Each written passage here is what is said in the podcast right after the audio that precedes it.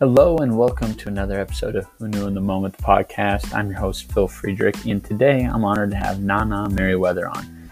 Nana has a phenomenal story and has accomplished so much from uh, being a UCLA volleyball player and an All American volleyball player, uh, competing and trying out for the U.S. Olympic team, to then competing for Miss California, Miss Maryland, and then ultimately becoming Miss USA. You won't want to miss her story.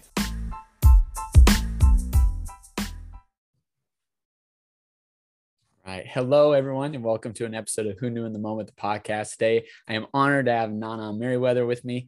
Uh, Nana is a very accomplished individual, and we're going to talk a lot about those accomplishments. But a couple of things that really stood out to me uh, about her is one, just an amazing story of perseverance uh, continuing to go after what she wants and not stopping until she gets there.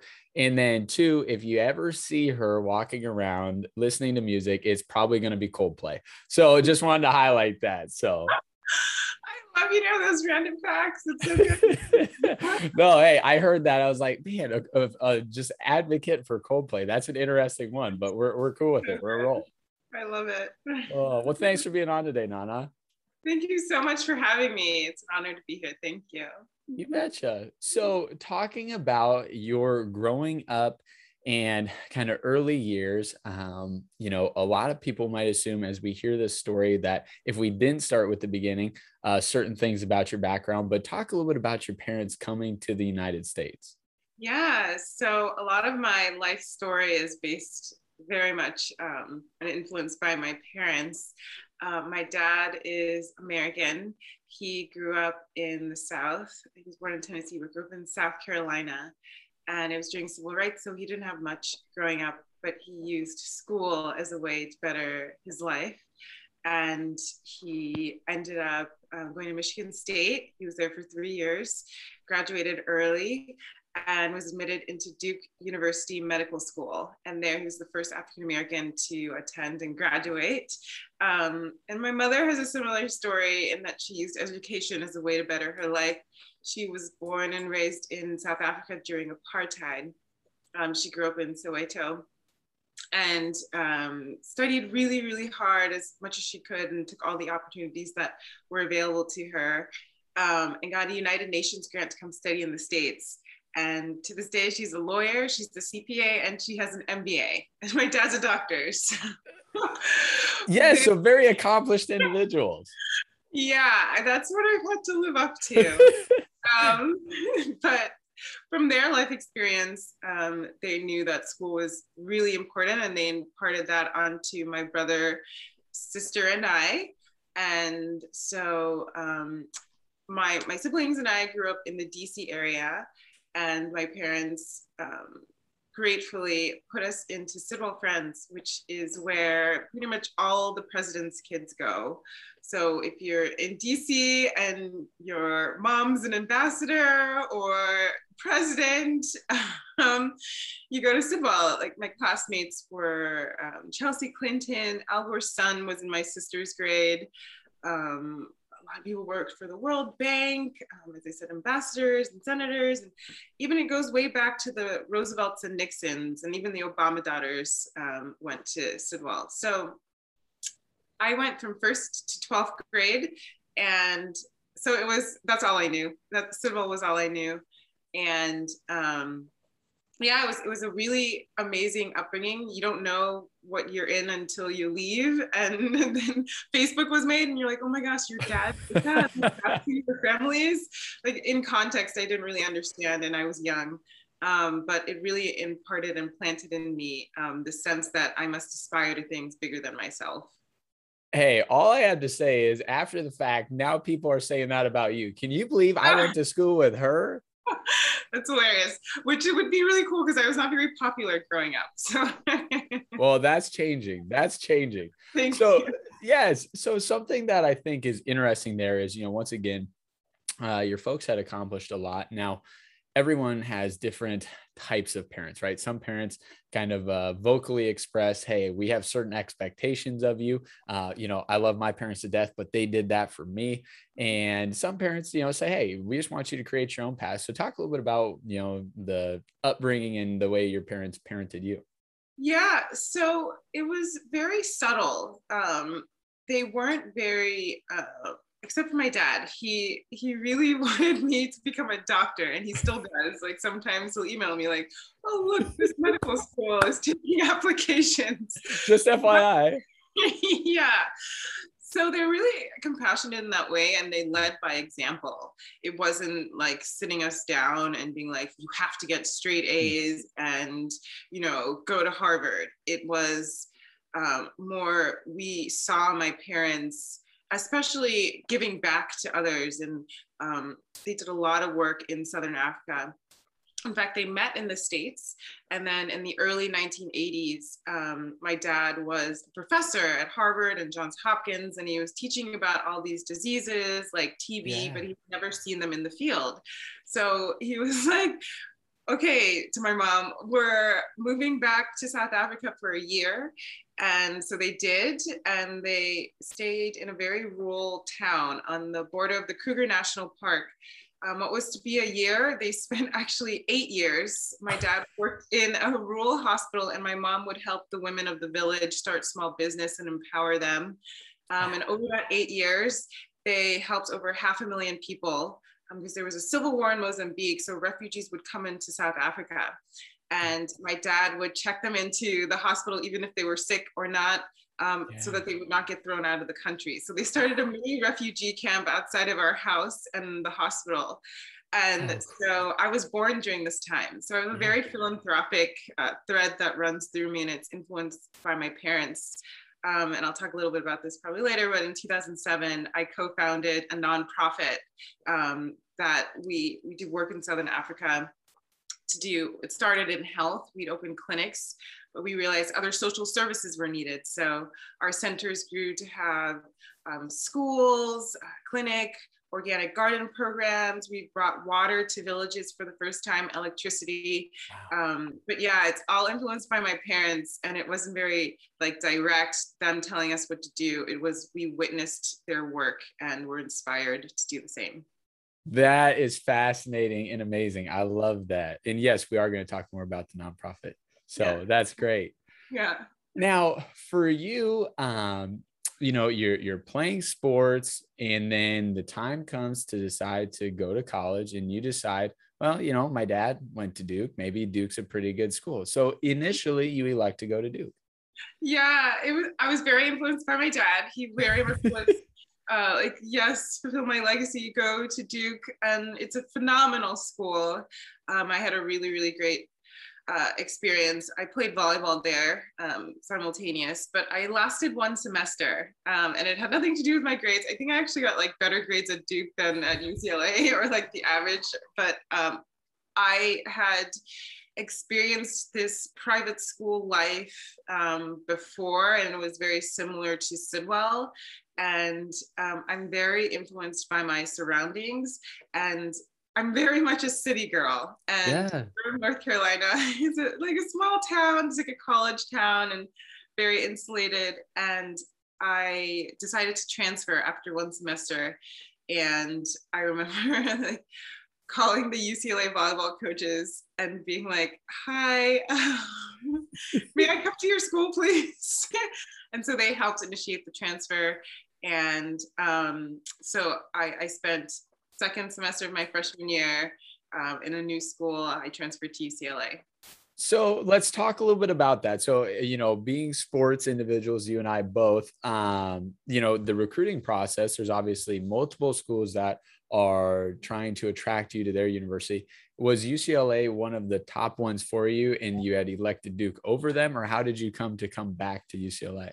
Great question because at the time, I know now volleyball is universal and it's everywhere, but back in the day, volleyball was a California sport. No one, hardly anyone in Maryland or the East Coast played it.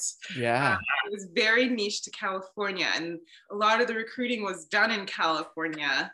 Um, and no one knew. I, I was even in like a small private school in Maryland and DC, right? No one cared. Yeah. So um, I actually made my mom tape my games in my high school games, VHS. Yes.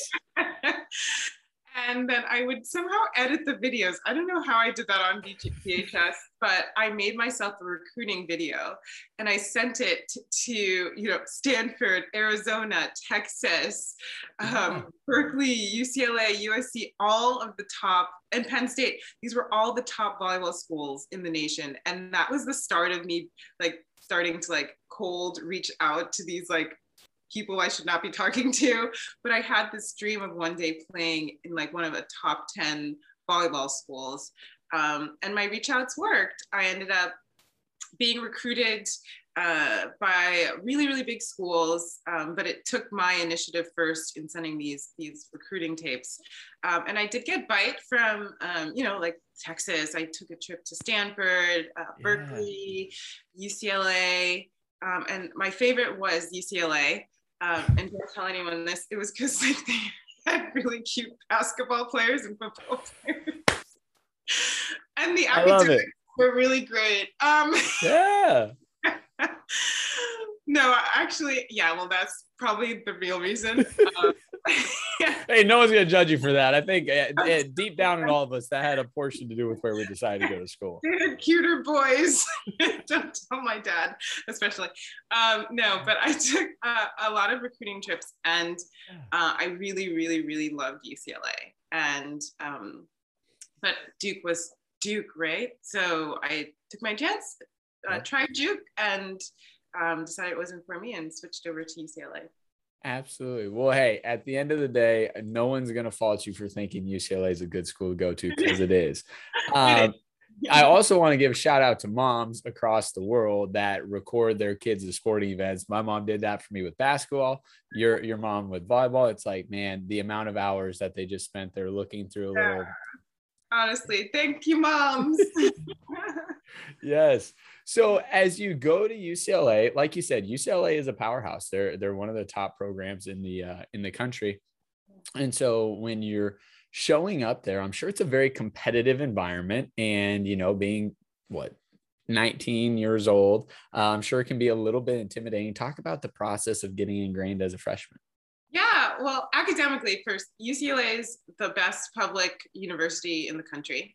Um, and at the time, UCLA was the best athletic school in the nation. We had the most national championships. Yeah. So in both, it was very competitive in the classroom and on the court.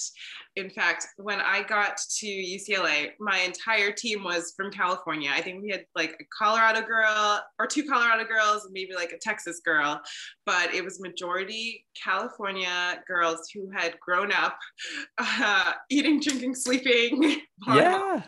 And I showed up, this East Coast girl, like, hey guys. Um, and not only that, uh, as soon as I got to UCLA and started practicing, my coaches realized my footwork was backwards. So I hadn't properly learned the sport. I was more of an athlete playing the sport of volleyball yeah. than a volleyball player. So I had to actually relearn the sport, relearn my arm swing, um, my footwork, everything. So I started over. Not only that, but I had to keep up with the girls who already knew what they were doing. Yeah. Um, so it was really, it was really challenging. Um, but I, I put my all into it. And then by my junior and senior year, I became an All-American.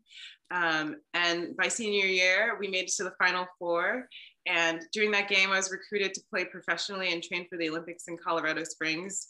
So I put in the work and um, got results.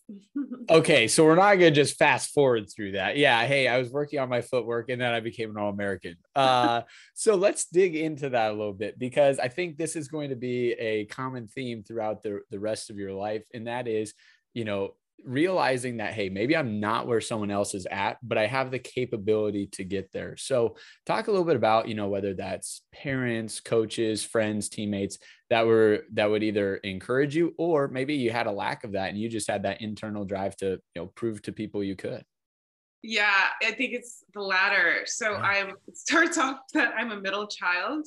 Um, I have an older sister, she's firstborn, and a younger brother. He's the only boy. So I think my entire life is just me trying to get attention from people like, oh, I am worthy.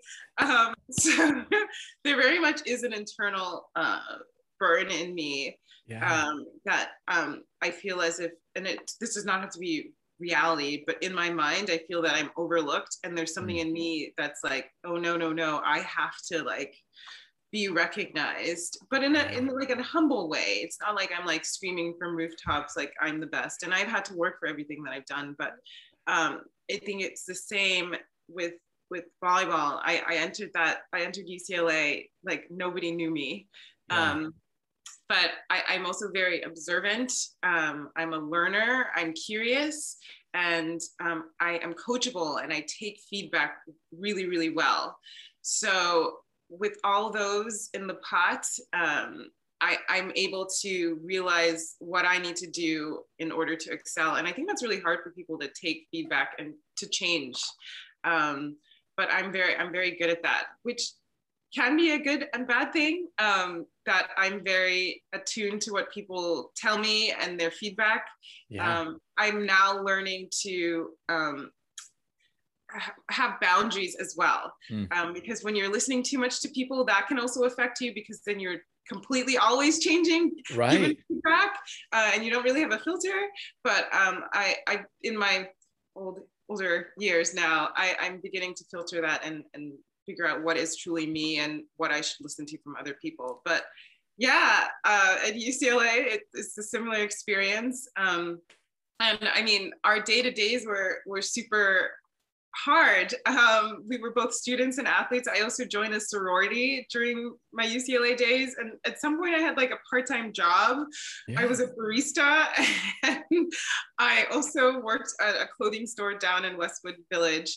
Um, but like our mornings, we'd start practice at seven. So you'd have to get all your treatment, your heat, your taping your ankles by like 6.50 and be in the gym and then we'd have three hour practice and then we'd go to class and then in the evenings we'd either have conditioning or weightlifting and we were also one of the first schools to start yoga mm, and in yeah. college yoga was that that seed was planted which will like come into uh, like my 30s that yeah. I, I very much become um, blossomed into wellness and it's it kind of almost started there um, I was in, introduced to this mindfulness and taking time to sit. Yeah.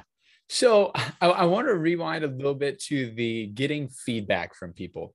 Mm-hmm. Um, you know, so it was interesting. I was uh, recording with a gentleman uh, a little while ago, and he uh, owns you know multi-million dollar businesses. And he said that when he was first going to pick his first job, he asked his mom, who was a second grade school teacher, and wasn't very financially well to do, which job he should take. And she gave him advice, and he goes, I just don't think that's the right advice. Like, I'm going to pick the other option. And he came back to and said, You know, I, I think sometimes uh, we go to people that we know care about us to get advice, but sometimes they're giving us the safe advice opposed to what might be the best advice. So, you know, thinking about that for you and advice you've gotten you know how has that played in your life? Yeah i mean you you even see it because my dad was like you should go to duke right? And then i tried it and then something in my internal compass was like turn this way instead. So you know i'll say yeah the majority of my younger life i was very much listening to what other people have said. And then i'll get into this too but then i've been on the spiritual journey since maybe like my early 30s. Yeah. And what's grown in me is this connection and alignment where I now don't necessarily, no, no, no, I, I do need feedback from other people. I always will. But mm-hmm. there's a filter now where yeah. I, I take the feedback, it goes through me, and I'm like, is this for me? Should I take that direction? Is this strategy uh, fulfilling in what my my life needs where in my younger years i was just taking it all in. I was taking it all in to the point where i didn't know who i was. Yeah. Um, and so yeah I, it's it's it's a balance i think um, being able to you need to hear feedback or else you become like a narcissist really arrogant person. Um, there needs to be some humility. Um, but i've learned over the years how to balance it yes that's awesome so we're progressing and you're doing well in volleyball like you said you get this invitation to play professionally you're training for the olympics uh, i mean that that has to just be an immaculate feeling to go from hey four years ago i was gosh, I don't even, you know, feel like I belong or, you know, I didn't feel like I was at the same level as these girls. And now, I mean, you've eclipsed probably some of them, most of them, and you're at the highest pinnacle of your sport. Interesting. Yeah. But when you're in it, you don't realize what you've done. Yeah not, I haven't even sat to think about what you just said, but like I've accomplished that. Uh, this is like an epiphany to me. Um, but yeah, I, I did rise to become one of the best in my position in this country at the time. Yeah, um, yeah that's interesting. I, I me now. Well, yeah, you sit there and think on that. You know, later today you can shoot me a text and say, "Wow." So, yeah. Let that sink in. Let that sink yeah. in. Yeah, that's amazing so as as you're doing um after you graduate you then decide i'm going to do some postgraduate work at usc right yes so um first of all usc and ucla are rivals I, I, I, wasn't gonna call it out. I didn't want to, you know, stir any bad blood there, but. Yeah. So for me to go jump over to the other side of town to USC, I didn't tell a lot of my athlete friends that I was now at our rival. But at the time my brother was actually attending the university of southern california so it was super nice to be on campus sometimes and grab lunch with him. And i was in a postgraduate pre-medical sciences program. It's called post baccalaureate and it's for undergrads who have graduated but have decided that they want to go to medical school but they've taken um, humanities or softer classes that you need a certain core class group in order to apply to medical school. And they're right. really intense classes. Yeah. It's chemistry, biology, calculus, organic chemistry, all the physics. Um, and so it's condensed as well, where it would have taken a, an undergrad four years to do, you do it in something like a year and a half or two years. Um, so my brother was actually pre-med at USC and he was always one class ahead of me. So if I was in bio one, he was in bio two. So what would happen is he'd give me his notes from the semester before. So my little brother was actually tutoring me in science. That's a good brother. Yeah. it was it was a great it was a great experience because um, I am not very science minded, um, although I've come to be. Um, and uh, now, the sciences that I learned definitely inform the work that I do now because I do make wine and all wine is is an application of chemistry and biology. Yes. So that's an example of in my life where like I didn't go to medical school and I didn't become a doctor. And so it would have been like, what's the point of these two years that I spent studying science? It all made sense now because I know what fermentation is and how to like manipulate sugars and like all the yeast and microorganisms that I deal with because of my learnings uh, back then. But not only was I in class, um, I would shadow surgeons at Cedar Sinai. Um, I was studying for the MCAT. Uh, but during this time, I was bored, not bored, but you know, I was a student and an athlete. There's always like many things happening in my life. Yes. Uh, and I missed competing in something. And one of my friends suggested I compete in pageants. And yeah. So- yeah. So your friend says, Hey, you're a competitive person. You're good looking. You're, you got time. Why don't you compete for this thing called Miss Malibu? And you're like, well, I don't know. I mean, I, I suppose I could, right? Like, why not? Yeah. So it was 2007. And um, yeah, per recommendation from a friend, I competed in my first pageant, Miss Malibu, and I was coming up being an athlete. I didn't know how to wear makeup. I'd never done it. Like I didn't know what mascara was. Like I didn't know what to do. Yeah. Um, and I I, I applied, got into the pageant, and um, I sewed my evening gown. Yes. Um, I don't know how I even prepared for the interview portion, but I ended up winning Miss Malibu, which leads you on to Miss California, which is was I think it was at the time, or maybe Texas. It was between Texas and California. who had the most contestants. There were something like 300 girls who competed at California each year. Yeah. And so my, my Miss Malibu title took me on to Miss California USA. And I was like, oh my God, I'm to win. And I lost. I didn't even make the top 15. Um, it was it was a very interesting evening um, that I, I didn't even break the top 15, which yeah. meant, you know, something lit a fire in me. I was like, I'm coming back next year. Yes. There's something here. Um, and there is something there in that a lot of people look at pageants very superficially, but it's a great opportunity um, for women to um, present yourself yeah. fully in front of judges, in front of an audience. You really have to know the ins and outs of yourself um, and how to present yourself in a full package. You have to be eating healthy um, in order to present yourself in a bikini or an evening yeah. gown. Um, you have to be uh, knowing of the world because there's the final question on stage where you're answering questions about current events or um, in-depth topics. So it's a way to really um, create a package of who am I yes. um, in order to present yourself to thousands of people. And at the Miss USA level, it's millions of people. Yeah. Well, and something that I think about that is if you were only focusing on the competition itself, uh, I think you you missed the boat a little bit because so many of the skills that a person's learning and that obviously I didn't go through it, so I don't know. I only know from secondhand information, but the skills that you're learning in that are so applicable and transferable to careers and future relationships and things like that. Well, for sure. I'm never nervous for interviews now. Okay, I maybe am sometimes, but the amount of interviews I've done on stage and backstage, yes. I know how to prepare um, really well for when I'm going to encounter another, and I will be probed with questions. Um, but yes, definitely, it's it's you learn a lot of skill sets that are transferable to job interviews, um, to media interviews. Um, but yeah, it, it's it's more than what people think pageants are.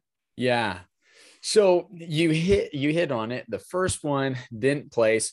So now is where we start growing this resiliency muscle. Yeah.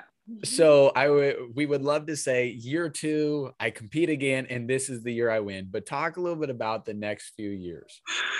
So I need to count how many times I went back to California, but it was many, four or five times. I think you maybe? said four, yeah. Okay, uh, yes, and um, never won. I never won California.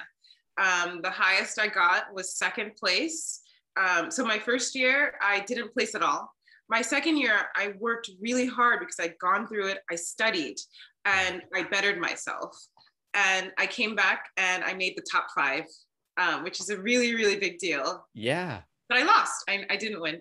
Uh, and then I think it was the next year I became second place. Um, and the girl who won that year is married to Michael Phelps. So the competition was very, very steep. like legitimate women um, who are beautiful and intelligent. Yes. Um, and then the next year, I think I made the top five again. So you age out of these pageants. At 26, you can no longer compete. So I think I was like 25 or 26 at the time. And so it was my last chance to win a state title. And when you win a state title, you're on to the big show, the Miss USA pageant. And so I had done studying uh, at USC and I decided to move home to Maryland and give my home state a try.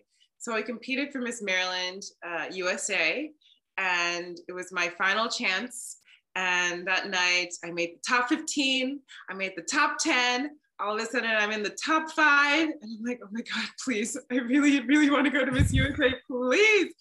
And then it was the final two. It was me and another girl. And I, I was like, I know this place before. I've been top two before. And I was like, please, I'm praying, please let me win. And I won. And I became Miss Maryland USA. which meant I was on to Miss USA. So yeah. yes. So I want to unpack a couple things. One, if you're watching this, you're probably sitting there saying, "Aren't you like 24 now, Nana?" Because that's about how old she looks. Um, she's kept her youthful vibe. So no, she did get a little bit older in those things. Now, the second thing though that I wanted to highlight in what she talked about is kind of goals and progressing there. So I think sometimes we have this ultimate goal, and if we don't hit it, we regress or we lose confidence or we lose steam. But you saw each progression in your California competitions as I'm getting closer. I'm getting closer. So talk a little bit about just the mindset of, you know, even though I wasn't hitting my ultimate goal, I was working towards it. And that gave me, you know, momentum and encouragement to keep going. Yeah, and it's informed my startup life because there's yes. a lot of no's when you have a really high arching goal. It is not a straightforward path. And I think the media really evangelizes winners and their stories are so like glorious and they the story of no is never told. Right. Um, no's are actually a blessing and you really have to have your eye on what you want to become because uh, and take no's because there are clues. When someone says no you should look at what why why like hmm. what is there what information is there that i can you know take to better what i'm i'm i'm like uh, working towards. Yeah. Well i don't know. It, like i pro- i didn't win when I, I got uh, as high as second place at Miss California. And I was like, what have I done wrong? Mm. Um, maybe it's, I don't know. You, you take the feedback and yep. you better your strategy on how to reapproach, um, you know, uh, what you're, you're aspiring to. And also I look back on the no's now and what ended up happening is, you know, I ended up achieving this goal of I eventually become Miss USA. Yeah.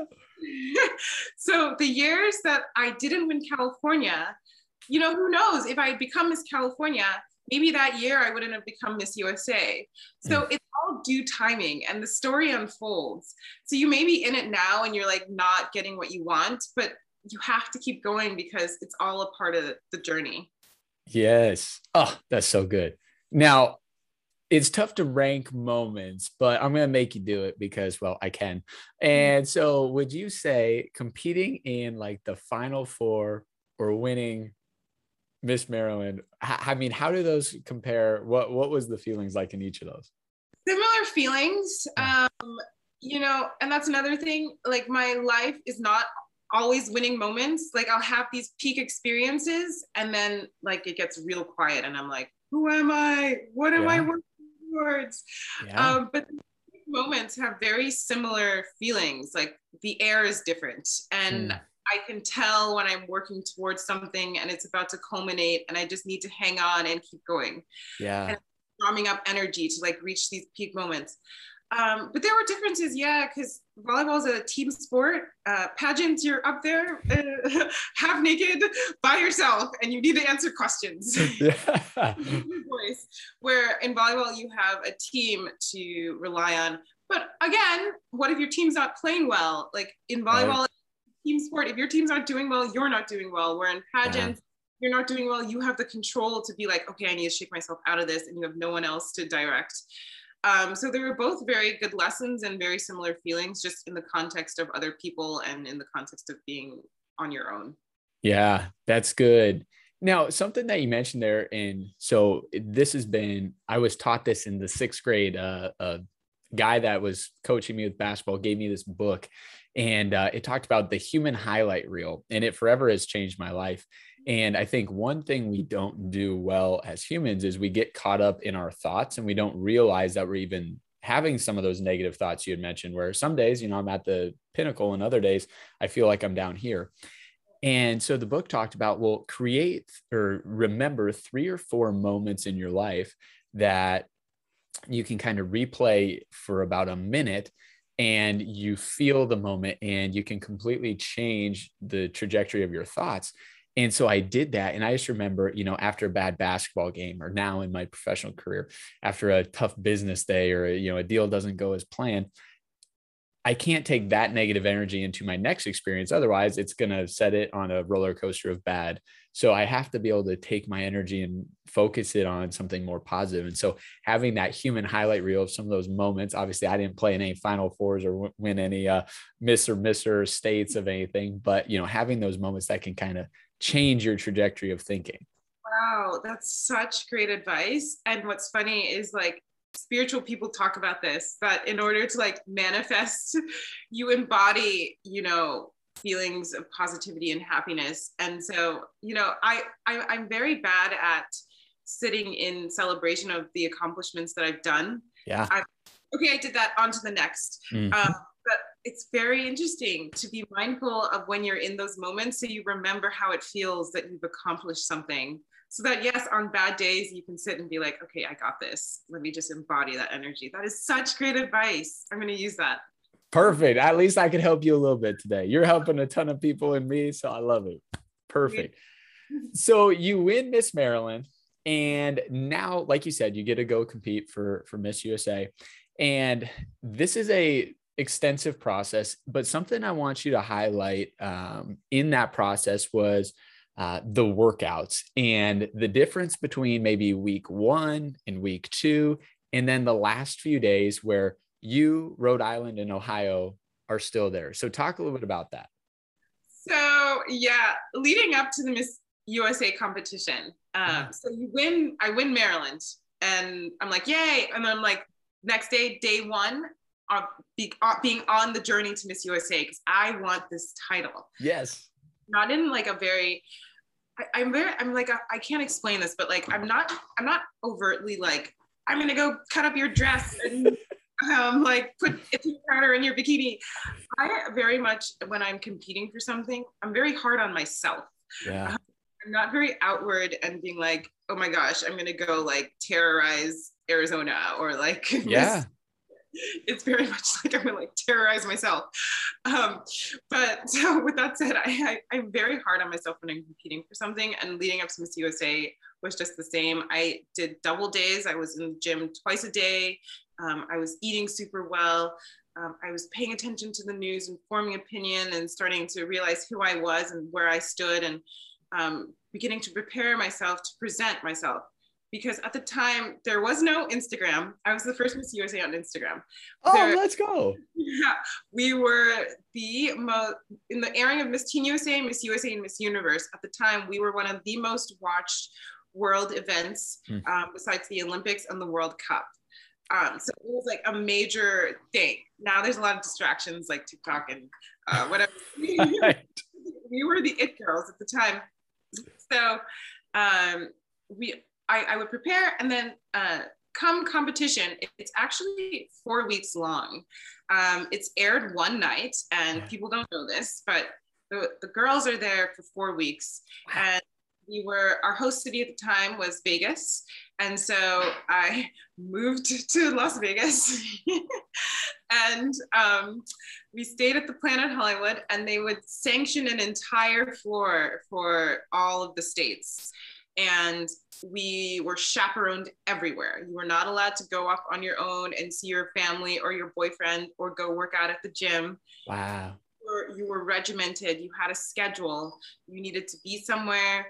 Um, and often our mornings uh, and our day of events started really early, sometimes even like 7 a.m. So when we first got there, like the first two weeks, everyone's really excited to be there and enthusiastic and ambitious. So at 4, 5 a.m., you see girls out in the hallway working out because we weren't allowed to go to the gym. Like girls running the floors and they're like stretch bands and like weights and whatever in the hallway. Um, but by week three and four, um, the endurance in a lot of girls, and it's, it's hard. It's like a right. hard thing. Uh, it's very mentally taxing and physically taxing. Um, but by the by the last week, the last lead up to the telecast of Miss USA, there were just three girls I remember left waking up at 4 a.m. to make our 7 a.m. events. Uh, and it was me, Rhode Island, and Ohio.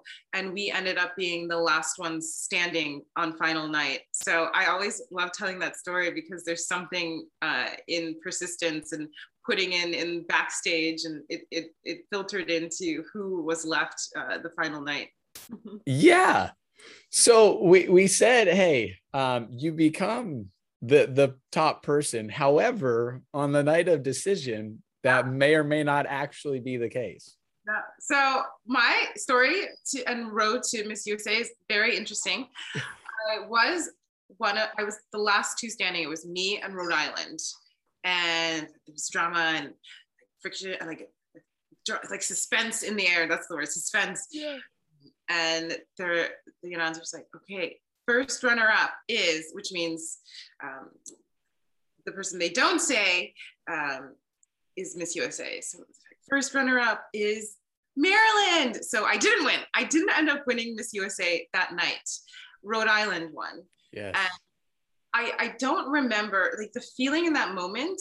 I was like, I was fine with it. I was like, I was super happy for her and I was fine with it. I was, I, there was a little like, wow, I really thought that I, mm. that's the weirdest feeling because I mean, I really embodied and thought that I was going to be Miss USA. Yeah. To the point where I was like, I guess that's not true. That's so weird. In like a very like, um, I don't know, like on another level of like, there was a knowing that I was Miss USA and I was just yeah. really that it didn't play out. But I was like, no, well, good job, Rhode Island. You're gorgeous. Go on to Miss Universe and have a great time. Um, what a road that was. I got as high as the top two, and that took as, as a lot of work to do. Yeah. Um, and so I was, I was content, and I left the pageant, and um, I, I, think I traveled a lot in that summer. Um, and then it came to Miss Universe night, and uh, I think it was like four or five months later, or six, something like that. Um, and Miss Universe competition was on. I wasn't even gonna watch it. And my roommate at the time was like, no, no, no, let's watch it. She worked at a, I was in New York now. I was living in New York. She worked at a bar and she's like, no, just come watch it. I'll, I'll, I'll like pay for your dinner and you can have uh, come. So uh, it was in Midtown, the bar. So I went to the bar and she put it on. And the other TVs had like basketball and football and then people like were watching the Miss Universe pageant and we're like requesting it on other TVs. So by the end of the night, Miss Universe was like on all the TVs. and so what happened was Rhode Island or Miss USA, she became Miss USA Rhode Island. She kept progressing. She kept being the 10, the 15, the 10, the five, and then all of a sudden she's final two. Yeah. And like, Nana, if she wins, you become Miss USA, you realize and that's what ended up happening. So the girl who won Miss USA became Miss Universe, and like a vice president would ascend to president if something happened. Uh, I, in that moment, became Miss USA, and I've never seen my phone like blow up. actually like blew up. Like I got so many text messages and so many calls. Yeah. Um, including from my mom, which is just like, it's just two minutes of her screaming, like, oh my God, oh my God. And so, yeah, the very next morning, I got a phone call from the Miss Universe organization.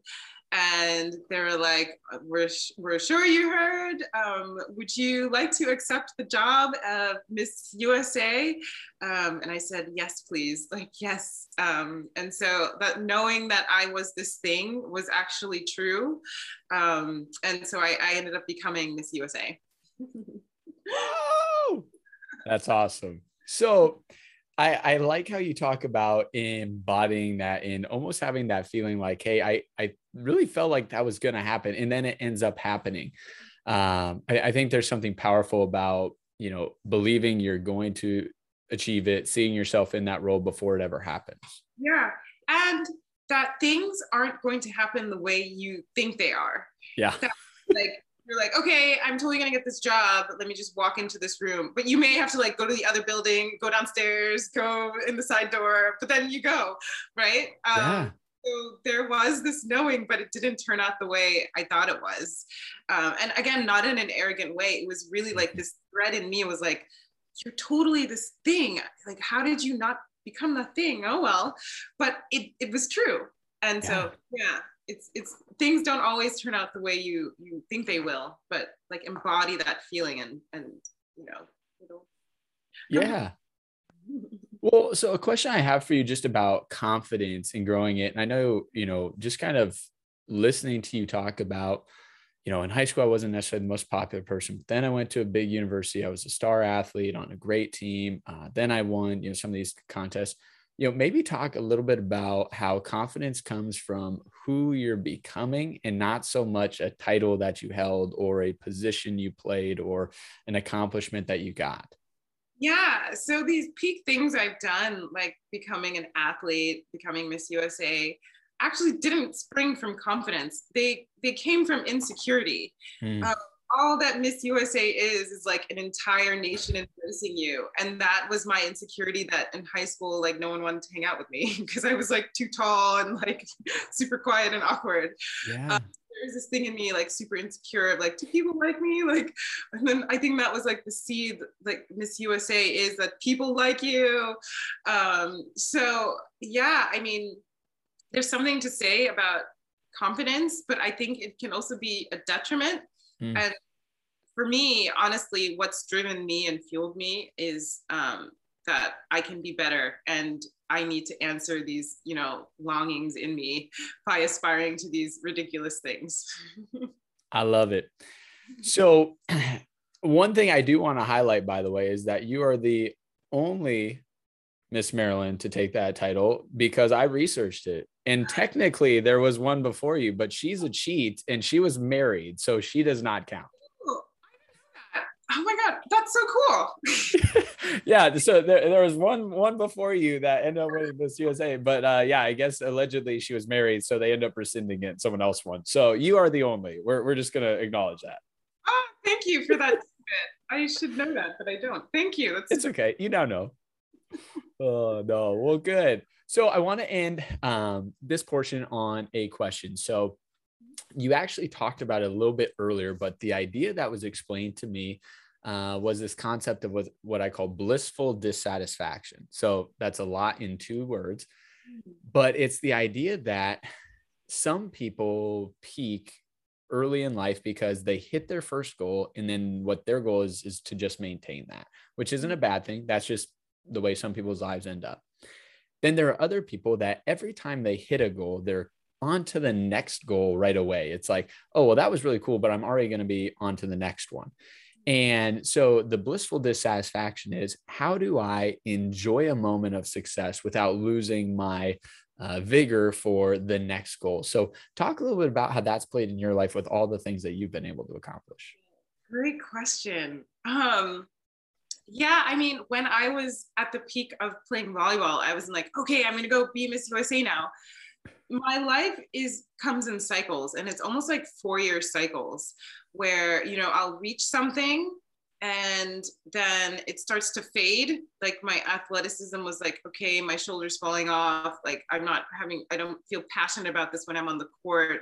Like there has to be something more. And there's a, like it in in that in that dwindle like it's it's kind of like a sad dark time mm. where I'm like oh my gosh I'm losing my identity as an athlete.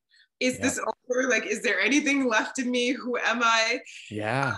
And so like I'll reach these peak things and that's what's written about me. But in between there's like these two or three years where I'm trying to figure out what am I doing? Like mm. what is next um, what do I need to do to prepare myself?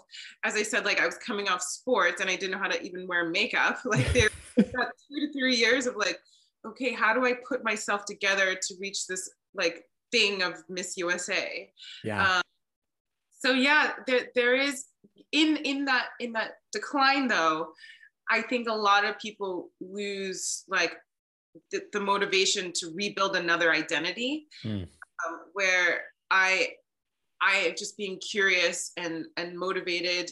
I'm like, no, I have to recreate something. I have to keep going. Um, and so yeah, even even when I'm at a peak, I'm definitely I don't think I'm looking for what's next because there's no room to. Right. Um, in the decline of an identity where I'm like, okay, I need to rebuild myself to something else, um, which is a hard thing because letting go of an identity is like a depressing thing. Um, like you can think of it as like mothers letting their kids go to college if you're yeah. losing a mother, or like you losing a job, like you have to recreate like over and over again in your life, it's a cycle. And yeah. you have to like kind of find a new fire and retell your story, at least for me, every four years or something like that. Yeah. Um, but it takes it takes courage and perseverance and persistence to rebuild again. Absolutely. Well, Nana, thanks so much for sharing the first part of the story. Uh, so excited to have so many people uh, take great takeaways from not only your experience and perseverance in the athletic part, but then in your uh, goals of becoming Miss United States. So thanks so much. Thank you.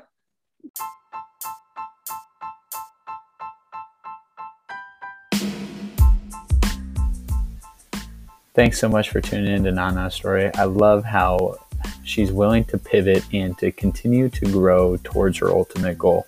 She doesn't recognize missing the ultimate goal as a setback, but more so as she was gaining ground on her way to accomplishing her goal.